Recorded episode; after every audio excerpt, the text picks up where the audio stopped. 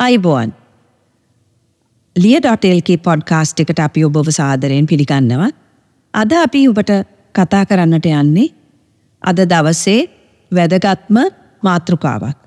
අපි කොහොමද විවාහයක විවිධ අවස්ථා තියෙනවා. ඒ අවස්ථා සියල්ල කළමනාකරණය කරගෙන ඒ විවාහය තුළ වර්ධනයක් ඇතිකරගන්නේ සහ තෘප්තියක් ඇතිකරගන්නේ කෙසේද කිය. දැන් අපි දන්නවා අද වෙනකොට විවාහ දෙදරා යනවා බොහෝ විට ඒ වගේම විවාහයන් ලොකුවට වෙඩිං එක ගත්තට කෙටි කාලයක් තුළදී විවාහය අසාර්ථක වෙනවා. දැන් අපි මතක තියාගන්න ඕන දෙයක් තමයි මේ විවාහය කියන බන්ධනයට රිලේෂන්ශිප් එකට ඇතුල් වුණහම අපිට අපිට අමතරව තව කෙනෙක් ගැන හිතන්නට වෙනවා. දැන් මේක යාළු වෙලා ඉන්න කාලේ එච්චර ප්‍රශ්නයක් නෙවෙයි. මොකද යාළු වෙලා ඉන්න කාලේ දෙන්නම දකින්නේ හොඳ පැත්ත නරක පැත්ත දකිනවා අඩුයි. නමුත් විවාහයක් වුණාට පස්සේ එක්තැන් වුණාට පස්සේ උදේ ඉඳලා රෑ වෙනකන් අනිත් පුද්ගලයාගේ වෙනස්කම් එයාගේ අඩුපාඩු ඒ වගේම එයා තමන් හිතන විදිහට හැසිරෙන්නේ නැත්තම් තියෙන ගැට්ටනයන් මේ සියල්ල දකිනවා.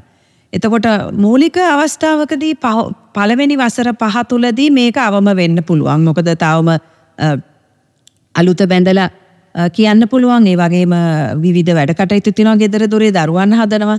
ඒ වගේම ඒ කටයුතුත් එක්ක මේ යන ගමන එක්තරා විදිහකට ඒක ඒකාකාරී වෙන්නත් පුළුවන්. නමුත් ඒක පවත්වාගෙන යන්නේ හැකියාවක් තියෙනවා. නමුත් ඊට පස්සේ අවුරුදු 10ක් පහක් 10ක් අතර කොටසේදී වෙනකොටත් එච්චර ගැටලු එනවා එනවා ගැටලු වෙන්නේ නැහැ නැති වෙන්නේ නැහැ. නමුත් අඩුයි.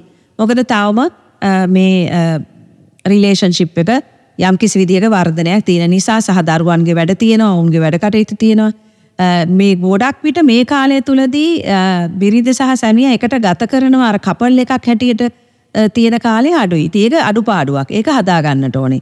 හැමතිස්සෙම අපි කියනවා ඩේට් නයිට් එකක් දාගන්න හොඳයි කියලා. ඒ කියන්නේ සතියට එක දවසක් බිරිඳ සහ සැමියා විතරක් කන්න යන්න හරි තනියම කතා කරන්න පුළුවන් වෙන විදිහට දරුවන්ගේ වැඩ කටයුතු ඉවරලා මොකද අපේ සමහර අම්මලා ඉන්නවා දරුවන් ගැන විතරයි හොයන්නේ ඒගොල්ලෝ ගැන වද වෙනවා Tamanගේ හස්බන්ඩ් එක්ක රිලේෂන්ෂිප් එකක් හදාගන්න යොමු වෙන්නේ නැති මේක වැරදි. ඒ වගේම සමහර විට මේක අදාළ වෙන්නේ නැහැ තමන් තම විවාහයේ සැමියා අඩමතේට්ටම් කරනවා නම් හිංසාකාරී නම් එහෙනම් ඒ ඒ ඒ විවාහය ඔබට ගොඩනගා ගන්න කියලා කියන්න බෑ. නමුත් එසේ නැත්නම් ගොඩක් වෙලාට දරුවන්ට විතරක් කාලය දීලා දරුවන්ට විතරක් තමන්ගේ උන්ගේ අවශ්‍යතා හොයලා බලලා වැඩ කටයුතු කරන එකත් සුදුසු නෑ. එතෙන්දී යම්කිසි විදිහක අපි ඉංග්‍රීසියෙන් කියන ඒලියනේෂන් ඒ කියන්නේ වෙන්වීමක් තමන් විතරක් තමන්ව ගොඩ නැගෙන විදිහට සැමිය හා බිරිඳගෙන් එක්කෙනෙක්ට සිදු වෙන්න පුළුවන්. එතකොට ඒක සුදුසු නැහැ හැම විටම කපල් එකක් හැටියට හිතන්න පවුලක් ගැන හිතනකොට කපල් එකක් හැටියටත් ගැන හිතන්න එකිනෙකාගේ අවශ්‍යතා ඔවුන්ගේ මානසික මට්ටම් ගැන හොයා බලන්න එතකොට ප්‍රශ්න ගොඩාක් අවම කරගන්න පුළුවන්. අන්නේ අනික් කෙනා ගැනත් යම් කිසි විදිහක කැපවීමක් දීලා ඔවුන්ගේ වැඩ කටයුතු හොයලා බලන්න. ඔවුන්ට කැමති දේ මොනවද කියලා හොයලා බලන්න. ඒ වගේම එකට Tamanට පුළුවන් නම් කපල් එකක් හැටියට කාලය ගත කරන්න ඒක ඉතා වැදගත් වෙනවා. Tamanගේ විවාහය ගොඩනගා ගන්න. මොකද යම්කිසි දවසක දරුවෝ යනවා ගෙදරින් එතකොට ඉතුරු වෙන්නේ බිරිඳ සහ සැමියා විතරයි.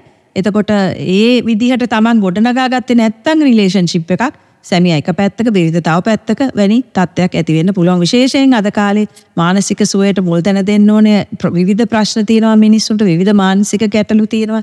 ඉතින් හොඳම දේ තමයි කපල් එකක් හැටියට කතා කරන්න පුළුවන් නම් එදිනෙදා තමන්ගේ අපි ඉංග්‍රීසියෙන් කියන එකට ස්මෝල් ටෝක් කියලා. ඒ කියන්නේ ලොකු දේවල් නෙවෙයි.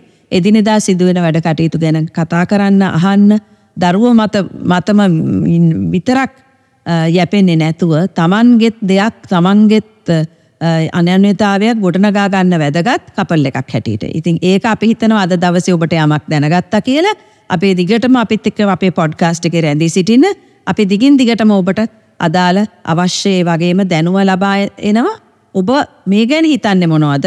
අපි මොනවද කතා කරන්න ඕන ටොපික්ස් කියලාත් අපිට ඔබ දන්වන්න ලිය ඩොටල්ගේ සමඟ සම්බන්ධ වෙන්න. ඉතින් අද දවසට ආයිබුවන් සුබ දවසක්. කොච්චරලාදේ